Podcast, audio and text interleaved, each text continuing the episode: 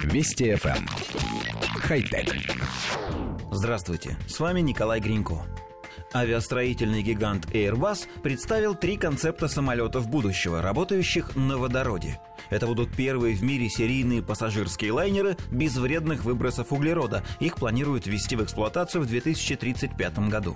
Первый самолет с турбореактивным двигателем рассчитан на трансконтинентальные линии. Второй – турбовинтовой для внутренних рейсов. И третий – футуристичная модель в дизайне комбинированного крыла, без четкого разграничения между фюзеляжем и крылом. Весь мир борется за декарбонизацию, снижение количества выбросов углерода в атмосферу. Альтернатив нефти у человечества пока две – электричество и водород. Электроэнергия, потому что ее можно получать из экологически чистых источников, а водород, поскольку единственный продукт его сгорания – это водяной пар. Казалось бы, вот она, транспортная панацея, но не все так просто – Электротранспорт сильно зависим от аккумуляторов, а они теряют заряд на морозе и выходят из строя через 3-5 лет эксплуатации. С водородными двигателями все обстоит еще хуже.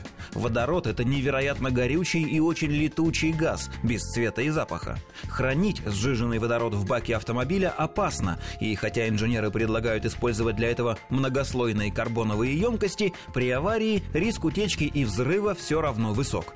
Да и сам водород пока обходится дороже бензина. Его можно добывать из природного газа, что не решает проблему вредных выбросов и расходования природных ресурсов. А можно с помощью электролиза обычной воды, но для этого нужны дорогие платиновые катализаторы. Однако есть еще один способ, совмещающий обе альтернативные технологии в одну – водородные топливные ячейки.